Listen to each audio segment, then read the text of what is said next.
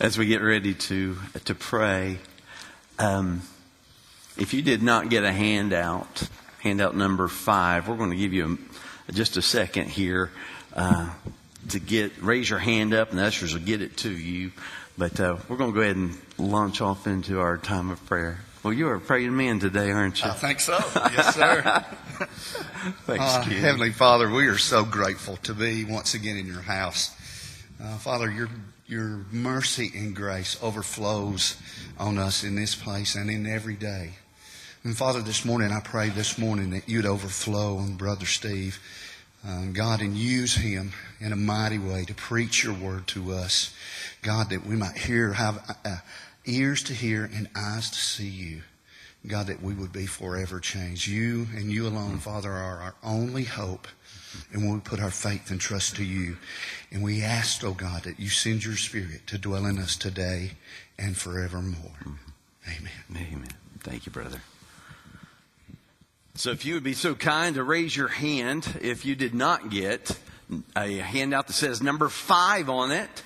And if we have some supply up here on the front row. If we have a couple of ushers to grab those and, and pass them out, just keep your hand up. There's some up on top as well.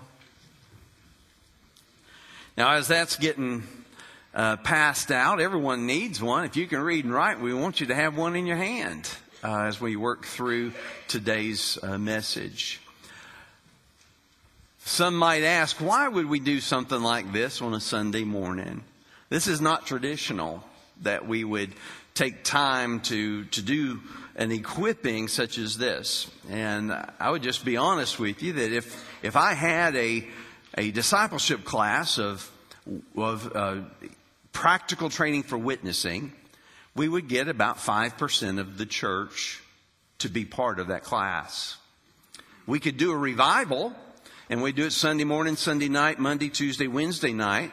But as with every revival, that number diminishes throughout the week. And what we end up doing is, is uh, training about 40% of the church. Doing it on Sunday mornings for seven weeks, 90% of the church will be trained. Why is it important to be trained practically in sharing the gospel, to share our faith with others? And just to put perspective on this, this is the only reason why we're here. I know we have lives. I know we have jobs. I know we have responsibilities. We have all those things that keeps us busy. But Jesus said, go and make disciples of all nations. Acts 1 8, when the power of the Spirit comes upon you, you will be my witnesses. I'm convinced that if we weren't left here to be his witnesses, he would have just taken us home when we came to know him as our Lord and Savior. But we've been left here. In his church, if you remember this from the first week, people who know Jesus tell people who don't know Jesus how to know Jesus. So wherever you are, whatever the circumstances you're going through, that fits.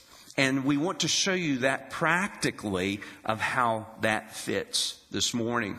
Just a quick recap on what we've looked at so far. Four weeks we've gone through this. Week number one, the, the primary question is why aren't we more motivated to do what we know that we need to do? And we, we talked through some things. Primarily, you and I have forgotten the demise of those people who do not know Jesus as Lord and Savior. And we looked at scripture where Jesus talked about hell as being a real place that those who do not know Jesus will stay there for eternity. And so that puts a little, um, I guess, urgency in our hearts to know the people that we love that don't know Jesus have a terrible demise. The second week, we defined what a witness was. A witness is not someone who repeats what they've heard in church or by a Sunday school teacher or a preacher. Uh, they're not someone who repeats something that they read. But a witness, just as in the court of law, is someone who has experienced and knows the information. So we are called to be witnesses to that which we've experienced and that which we know. We looked at Paul's life And as he stood in court, he testified, he gave witness of his life. He said, This is my life before I met Christ. This is how I met Christ. And here's my life since I met Christ. Collectively, we began looking at that model because that's one of the easiest conversational models to share your faith. And that is, here's who I am as a person. Here's where I grew up as a person. Here's how I met Jesus. Here's the change in my life, and here's how life is going since that time. Pretty simple, conversational. Week number three, we spent time in service with our handouts, writing out our stories. If you remember, that was, it was a long service because we spent five minutes on each section listening to music, writing it out, and being prepared to leave this place, making a commitment to share our story with at least two people that week. And then last week we talked about overcoming our fears because obviously when you're doing something you haven't done, and even if you're experienced, there are times that you have fears and you rationalize and excuse your way out of not being obedient. So we addressed seven ways to overcome your fears and made a commitment to share our story with at least two people this week. So let me just ask, and, and this is kind of off the cuff a little bit, of those who shared, perhaps someone who's never really talked in church before, here's all I'm asking for. Here's where I was. Here's how I got started. And here's how it went. That's like a 10 second testimony. So anyone can make it through 10 seconds. But is there someone that'd be willing to share with us this morning? I got to share my story this week. Here's what happened. Here's where I was. And here's how I got into it. Is there anyone here? I know there's people here. Is there anyone willing to share?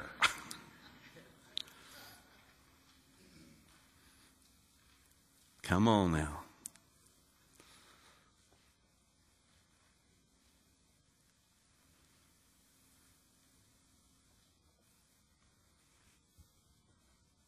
I'm trying not to look at your eyes. Real briefly, that's all we need. I'll come to you. Thank you, Daryl. I'll come over to you. Is this your girlfriend beside you? Daryl's still in trouble. all right, now what do you want? I've done forgotten. Okay, here's all I'm looking for is where were you? How did you get started in just telling your story? And then how did it go? That's all we need. Okay, all I had to do was say that I invited somebody to tell me their story. Okay. And I said, You don't have to be afraid talking to me because I'm not afraid talking to you. And uh, I said, uh, I was very impressed with how you did yours. So I thought I was a pretty good guy. I was a good guy, I thought. Uh huh. Kind of like Lot. Mm-hmm. I was a good guy. But then I realized I wasn't, had a lot of trash in my life. And then I had people that I knew were good people. And then it started eating at my insides. Wow. Yeah. And then when it started eating at my inside, I wasn't happy, wasn't satisfied. So I kept going to church and wanted something better. And then from that, I went to gripping the pew and expecting somebody to come and drag me to the front. And I got scared mm. at that. And then from that, I went to how hard can that be? And then you hear people saying, we're not looking at you to make fun of you. We're looking to pray, praying for you to go to the front. Yeah. And from that, I went to the front and gave my life to the Lord. And I felt I didn't hear any bells and I didn't bird singing or anything, but I felt so much better. It felt like a a big weight was lifted yes, off me. Uh-huh. And since then, I have messed up. I've fallen away and come back. But in the last year, I have been the happiest in the Lord that I have ever been in my life. Amen. And I'm still going up. Amen. Amen. So when you told your story, where were you? Was it on the phone or is it here at the church or? I'm not outside in the foyer. All right. So you, yeah, right here. So we're not making it complicated, are we? No. All right. Thank you, Daryl. Give him a hand.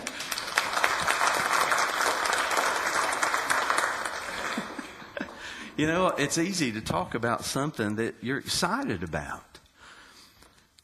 And it's good that we've taken time to prepare ourselves.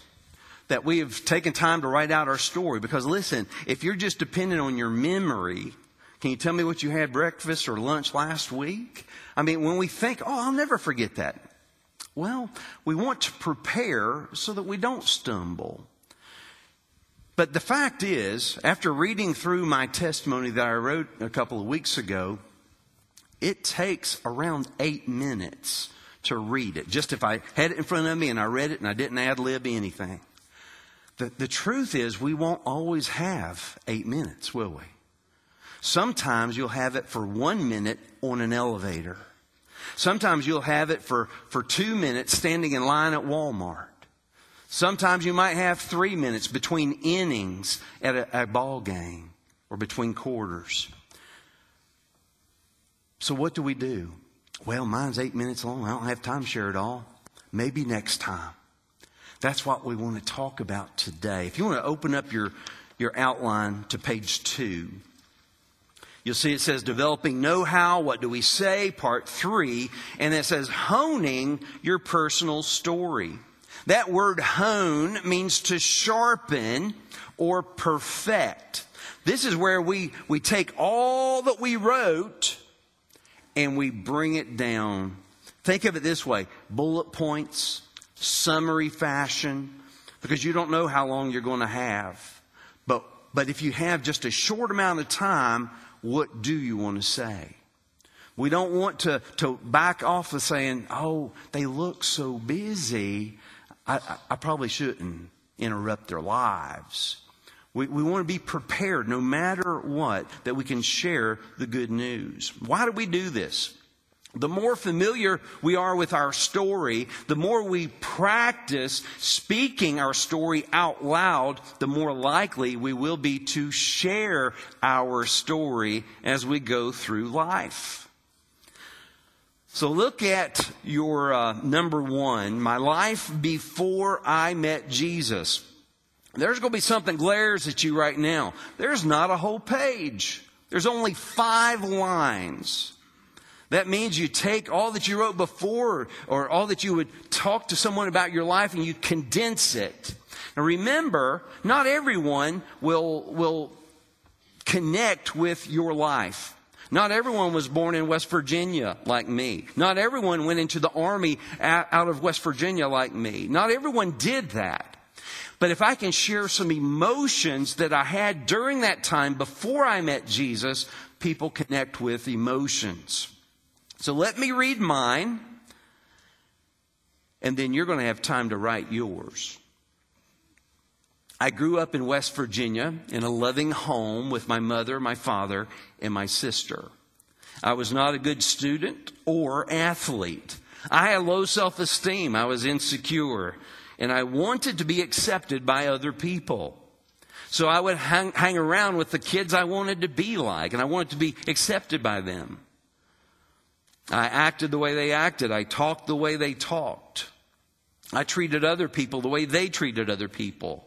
And even though I was in a loving home and I was pre- pretending to be something I was not, I realized there was something still missing. 45 seconds, I told you my life before I met Jesus. Not a whole lot of detail, but you hear in there, there's some emotions that's attached to what I was going through as a young child. So we're going to give you not five minutes this morning, we're going to give you two minutes to write some bullet points, summary fashion of your life before Jesus. So I'm going to invite you to just start our music. You have two minutes.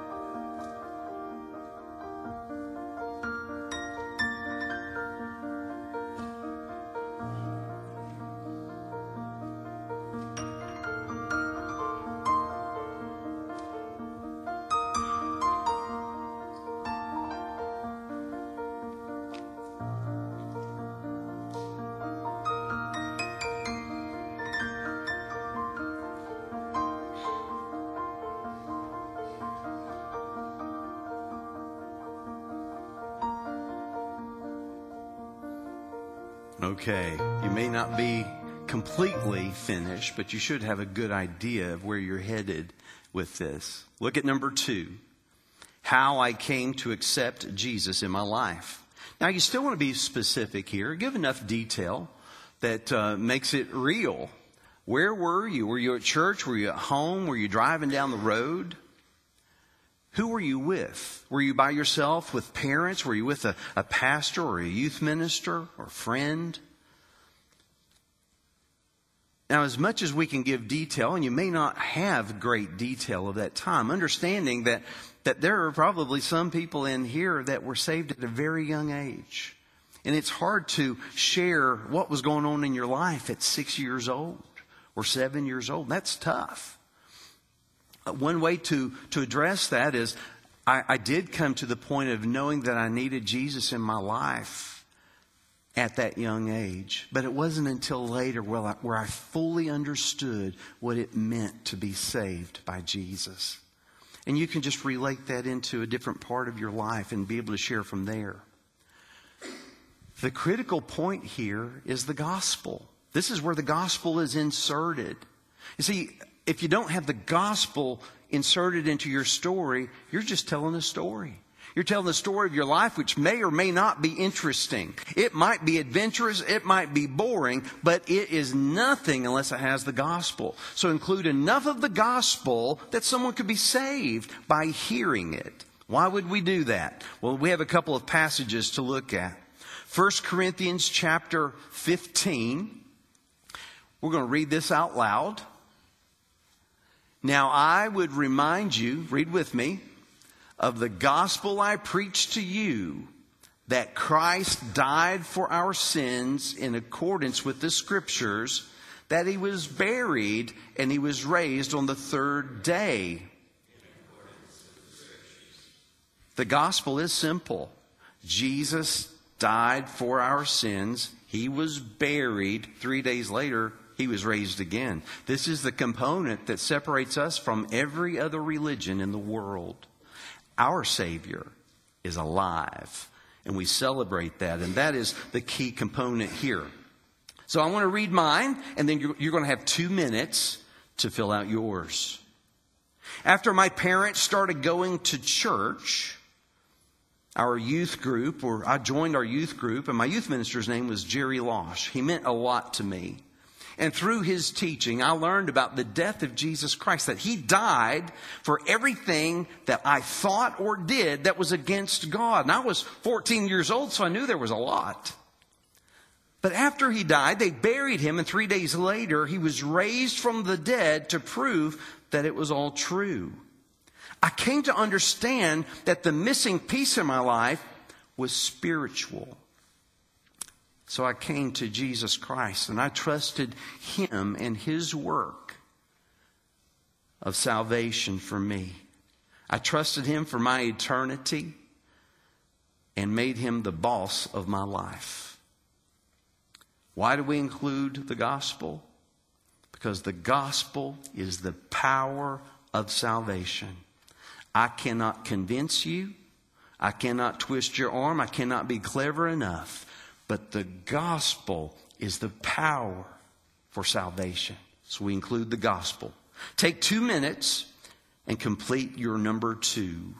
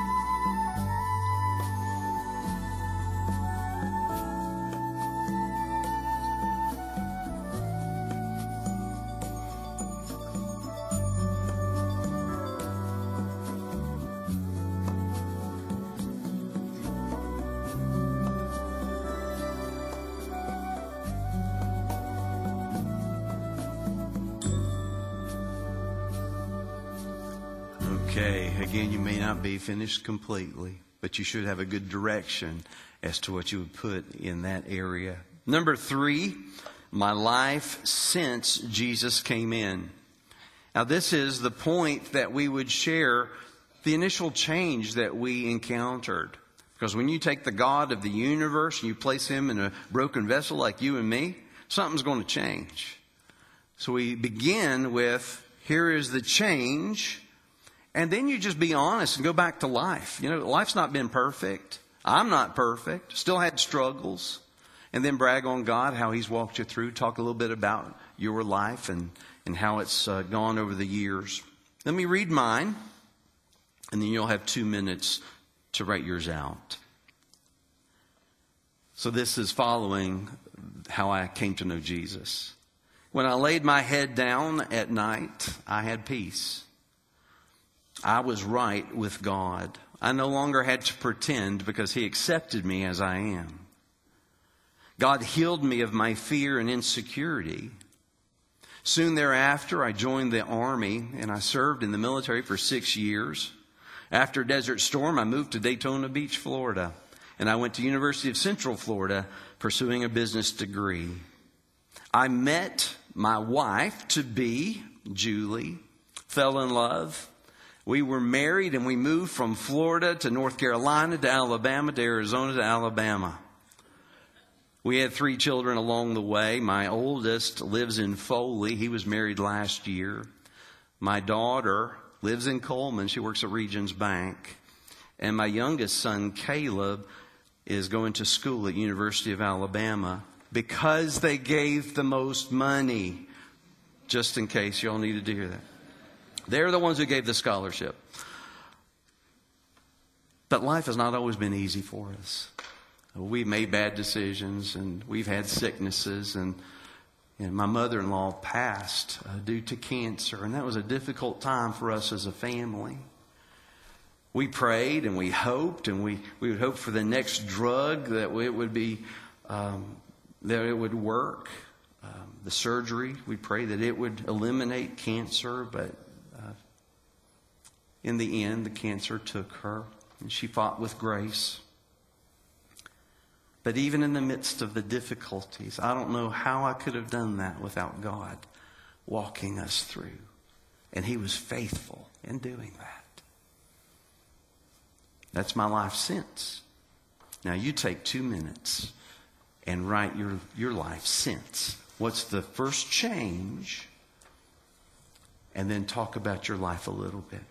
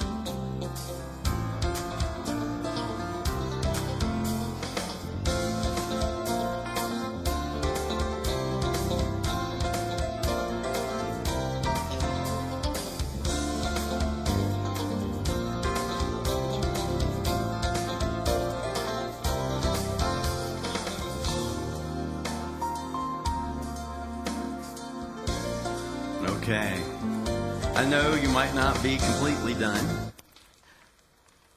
I need a volunteer, listen, to read only what you've written. No ad libbing. This is just your framework that you're beginning with right now. But to share your short version of your story. Who would be willing to do that with us this morning? Wow, we had two people fighting for position here. That's awesome. If I can read my handwriting. Okay. I was raised in church as a young child by two Christian parents. I thought I was fine. When I was nine years old, on a Saturday night, drying my hair, studying my Sunday school lesson, I realized if I died, I would not be with Jesus in heaven. I asked Jesus into my heart, and He came in my heart and saved me. Now, if I die, I will be with Jesus forever. At nine, I knew Jesus, but didn't really know Him as Master and Lord until I was in my twenties. I married a God fearing man, Dan, but we could not have children, and now both my parents have passed. But Jesus is and always will be there for me and with me through everything. Amen. Give her a hand. That's awesome. Good job. Miss Jenny, I'm going to give you a chance too. Now that you want just the Just- Jesus came into my Just whatever you've written there, All all of that. It'll take all of a minute and a half. okay. Like Kim, blessed all my life to be raised by Christian parents in a church. Every time the doors open, something was missing. Something was not there. I had a need at the age of nine. Always with me. He At the age of nine, I asked Jesus to live in my heart. He has always been with me, the good times and the dark times. Always there when I reach out. I have to reach out. During the during the revival at church, I, I felt lost. I didn't know why. I didn't understand why. Then I asked Jesus to to save me. He filled me with love and joy and his promise that he would never leave me. And my, that's my hope, my, my assurance today. My life since Jesus came, came into my life have felt total assurance that he would be with me through the good times and the bad. And there are always changes that occur in life. And he's always been there with us through the good and through the bad all for the good with Jesus who guides me. Mhm. Amen. Give Miss Jenny a hand as well. Thank you. Thank you for sharing your stories. I know it's not easy to stand up in front of everyone doing that, um, but we are getting in the practice of sharing. Now, I gave you an out two weeks ago, and that, this is the out. Hey, we're doing this thing at church. And I made a commitment to share my story at least two times this week. Would you do me a favor and let me share my story with you? Now, in two weeks, you're not going to be able to say that because we're done. So, how do you get into it? How do you start your story? That's what we're going to talk about now. So, go to page three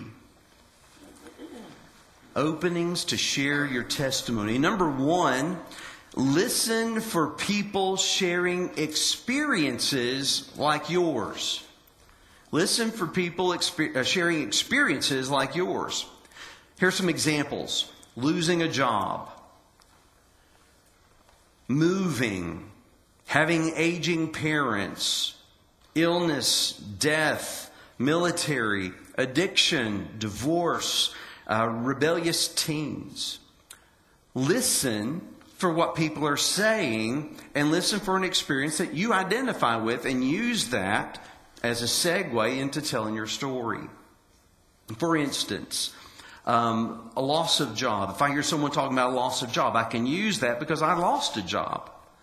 I could say something like this, you know, I, at, a young time in, in our marriage, I was living with my in-laws in a new job until we got on our feet. They ended up closing that office, and I found myself unemployed. And there's some stresses that go with that. I understand. I felt inadequate because I could not provide for my family. But someone invited me to a Bible study during that time of unemployment. And I learned about the promises of God and the faithfulness of God. And it was through knowing Him that way that carried us through a most difficult time in our lives. Very simple, very short, and that, that conversation can continue to go as you have time. But pointing to Jesus in our conversations. Number two, listen for people sharing emotions like yours. Now, I would just say in this respect, you're not going to identify with every experience and every emotion of people around you. You're not going to identify with most, but you will identify with more than you ever have if you listen to what's going on in people's lives. So maybe you're listening for, for things like this. Well, I was depressed, or I am depressed. I, I feel insecure. I'm afraid of tomorrow. I have been hurt, or I am angry, or I am lonely. And these, these emotions that come in and you can identify with one, man, I used to be an angry person too. When I was driving, it's like someone would flip a switch in my neck and I became a different person. And I was angry. I was angry at people all around me because they didn't know how to drive. I'm so thankful that someone pointed me to Scripture to understand that anger was losing control. And so I have a relationship with Jesus, and I just went to Jesus and said, would you help me deal with my anger? Would you help me get rid of it? And he did. See, God is so good. Do you know Jesus that way? Can you go to him for your anger? And see how we just we just hand it back to him. This is what God did for me. He can do it for you too. Number three, look for opportunities in current events. We talk about current events. That's one of our safe places. Things that are going on around us, things that we read in the newspaper, that's a topic of conversation. Uh, this weekend, you would, you would hear of the war in, in Israel right now, uh, Israel against Hamas, the, the attack against Israel. And that'll probably be a topic of conversation. at the end of the service, we're going to pray together for, for Israel in this time. Praying for the hearts of Hamas also to be changed. But a war example, because with war comes uncertainty. We don't know how that plays out in the world. We don't, we don't know how it, the ripple effect will come into our country, in Alabama even. And just talking about the war, you know, there's a lot of uncertainty that surrounds war. I'm so thankful that someone pointed me to the one certain thing in life. And his name is Jesus. When I surrendered my heart to him, I don't worry about things like this in the news anymore. Do you know Jesus that way? Very simply, turning back someone to the Lord.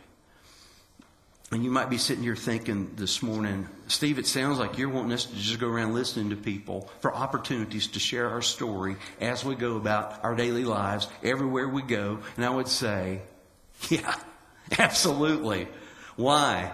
because that's the directive that God gave His children as we live here on this earth. As we go, as we go to school, as we go to the store, as we go to play golf, as we go to watch the game, as we go down the road, as we go to work, all of these things, as we go to the salon, be my witnesses, make disciples. So we we must be listening for the opportunities to identify and then share what God has done in our lives.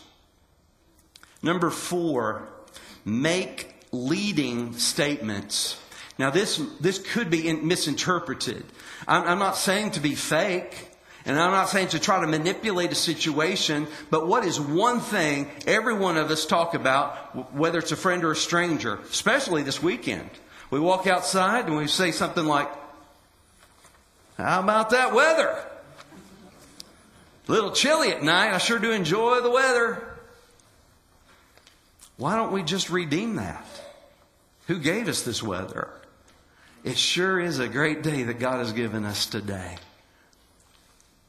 It's not that I'm trying to be manipulative. I'm not trying to fake being spiritual, but what I am doing is trying to flavor my conversation with God, who's done so much for me, who saved me from an eternal hell. I just want to point people to Him. It might be at the beach. The sunset, the sunrise, the flowers, the mountains. Look what God gave us. Isn't it incredible? You see some kids playing around. Look what God gave us. What a joy to have them in our lives. We must have a conscious thought. And, and I know that this is this is taken a step deeper than we normally live, but a conscious thought that every person that we see, number one, will die.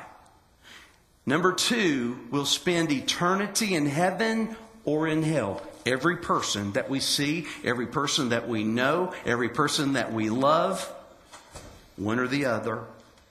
And we should do everything that we can to point them to heaven.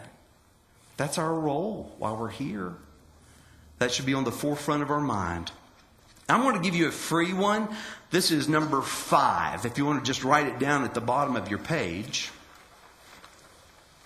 Number five. Much like the, the uh, phrase that we've used during training, if you're just having a difficult time saying, I just, I'm not hearing the experiences, I'm not hearing emotions, I'm not, I'm not making a good segue, I'm just not wired to hear it that way.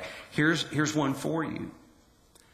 You know, some time ago, we did training in church. And I made a commitment at that time that I would, I would share my story with at least two people every week. Would you do me a favor and let me tell you mine? So we're not still doing the training, but here's a commitment that I did make, and I'm trying to keep it. Would you do me a favor and let me share my story with you? Turn to page four. It all sounds simple. We're going to have our minds on heaven. We want to point people toward heaven. But overwhelmingly, every person we encounter does not have eternity on their mind. They're thinking about how am I going to get through this day? How am I going to pay the bill this week? What am I going to do with my aging parents? How am I going to care for them? What do I do with my team? How am I going to make it past the test, students? That's what they're thinking about. In John chapter 4, you'll remember this story probably. Jesus was traveling into Samaria and he was weary and he sat down beside the well. He sent his disciples on into town to get supplies. And as he sat there in the middle of the day, a woman came up to the well for water. Now we know the history just because of the text. She's had five failed marriages, and she's currently living with someone that's not her husband when she encounters the living God at the well, we notice what he does not do. He does not say, You are a sinner and you're going to hell unless you change. He did not approach her that way, did he? He connected. She came for water. What did he ask for? Give me a drink. And then he segued into this drink of water to eternal water. And then he segued from eternal water into the Messiah. And he segued from the Messiah into you need forgiveness of your sins. That's what we're doing. We're looking for opportunities to strike a chord with someone in their experiences or their emotions, their circumstances today that we've walked through, and we meet them there and then we point them to the cross. That's all we're doing. We take so much weight and responsibility on ourselves thinking that we're supposed to be saving them. And we've already looked at scripture that says you are not to be saving. God is the one who saves. We are to be faithful in scattering the seeds of the gospel wherever we go. As we look at uh, three tips on witnessing, number one, this is on page four. It's different sharing your testimony in one time meetings than with regular friends and acquaintances. Maybe you're standing in an elevator. You don't know if you'll see this person ever again. You know you have a short window of time to speak to them. What do you want to say? What do you want to convey to them? You don't want to be pushy. You don't want to push them away, but you want to share enough that they have enough to be saved if God is working in their hearts. And I would say that beyond the, the gospel, do you know Jesus? I tell you, Jesus saved my life when I was nine years old, and things have not been the same. Do you know him that way? Just a simple opening. But if you have time to continue telling your story, you can go to how you grew up and what's happened since then. But that's far different than if you have a friend or acquaintance or relative. Now, I'm going to give you a couple of examples. This first example can be used whether you're a student or whether you are a neighbor or you're working somewhere. And it would start something like this. This would be a student, and you can see how this would apply in, in every situation.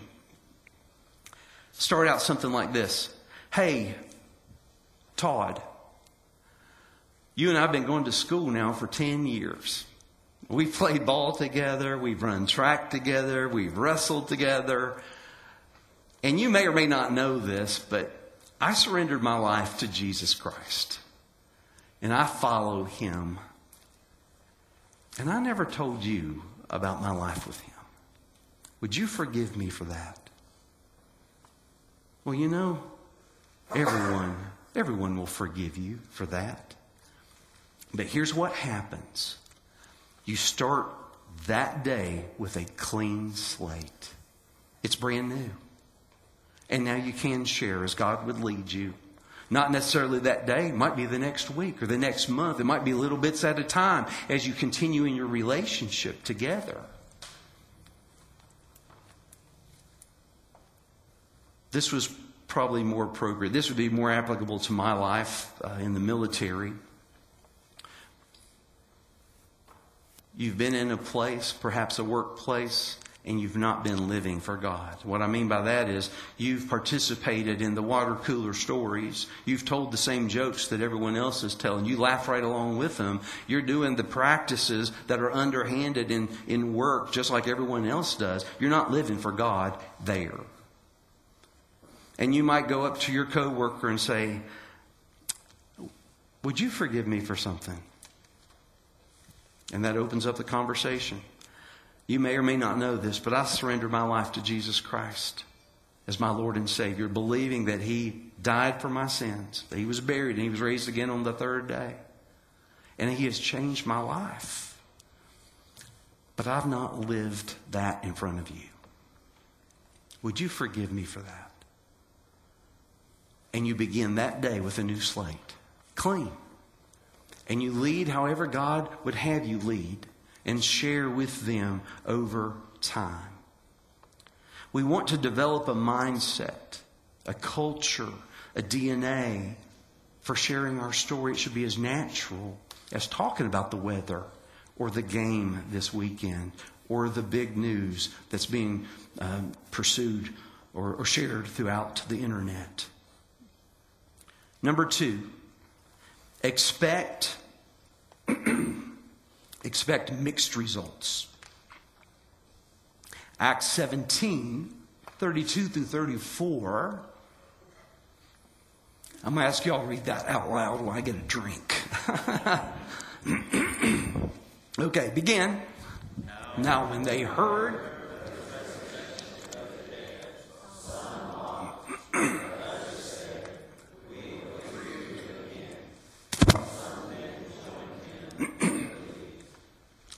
So we see in this one passage that there are different responses that happened. What, what brought about the different responses? Speaking of the resurrection, well, that's the gospel. That's, that's the power of salvation. And the power of salvation will be offensive to some. It will intrigue others and it will cause others to surrender their lives to the Lordship of Jesus Christ. Well, if it's true in the Bible, don't you think it'd be true in our lives as well? That when we share our story, that there will be mixed responses. Again, this goes to show us it's not about the results.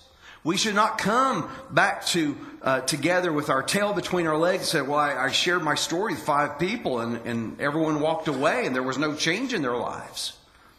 The success is that you shared. That's what we've been told to do. That's what we're commanded to do. We've been given the Holy Spirit so that we could do this. That's the success. The rest is what God does in the heart of that person. Number three, remember inviting people to church is good, but it is not going. Matthew 28 19 begins Go therefore and make disciples. Go therefore. Now, if we go to the Old Testament and the first chapters of the New Testament, we would see this methodology. Hey, come and see. Come and see what God is doing. Come and see this Jesus we believe is the Messiah. Come and see. But after Jesus, it's not inviting people to come and see. Jesus sent us out to go and tell. You see, church is for saved people. This is where we're equipped and we're encouraged to go out and make a difference in the world that He left us in. We're not told to go and invite, but it's a good thing to invite people, isn't it? Come, come worship with us. Be part of what, what we're doing. Be part of what God's doing. That's not bad, but don't allow that to replace sharing your story. I've walked these steps because it's a whole lot easier to say, hey, Philip, do you go to church anywhere? Why don't you come church with me? That's a whole lot easier than me sharing what God has done in my life and the mistakes that I've made in my life. It's a whole lot easier to, to do that than to be personal. So we want to share with other people what, what has happened in our life that is very personal, that they can relate to. And then they can come to church with us. But let's understand that it is going that God has called us to do. It is going that God has equipped us to do to share the gospel with others. So this week,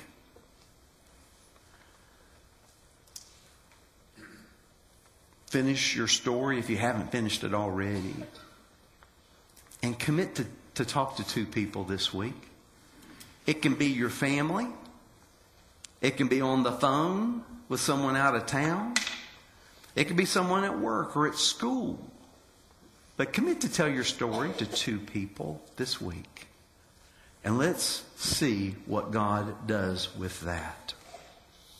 I'm going to ask Ryan and, and Mike to come up as we've come to a, a point of, of response. And I don't know how God might be responding to you. One thing that might happen is this that as you had an opportunity to write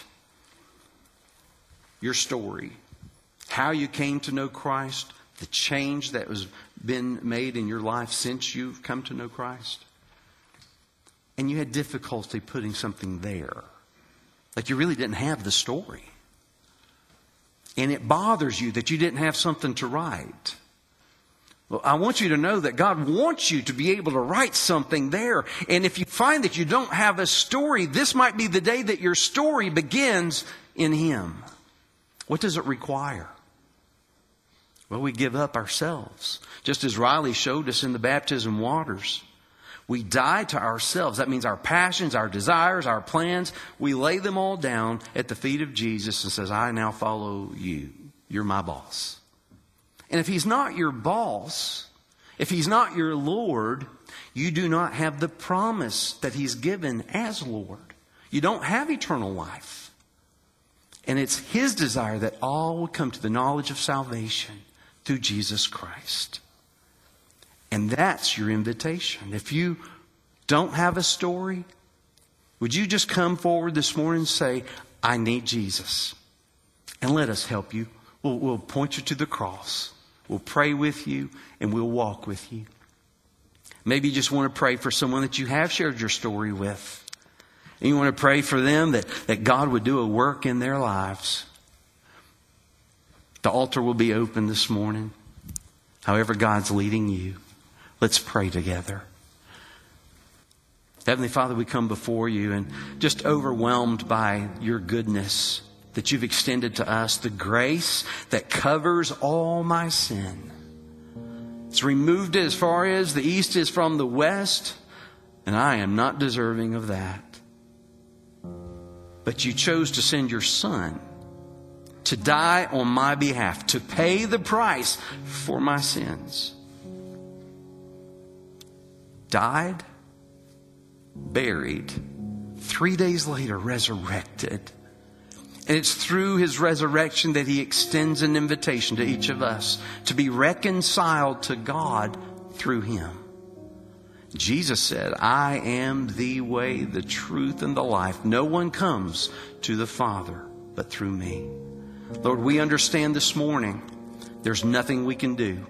Our attendance will not get us to heaven. Our money will not get us to heaven. Our good intentions will not get us to heaven, but it's only Jesus. I pray that if anyone is absent of that relationship today, that they will be compelled to come to you this morning. Have your way among us. In Jesus' name, amen. Y'all stand as we sing together.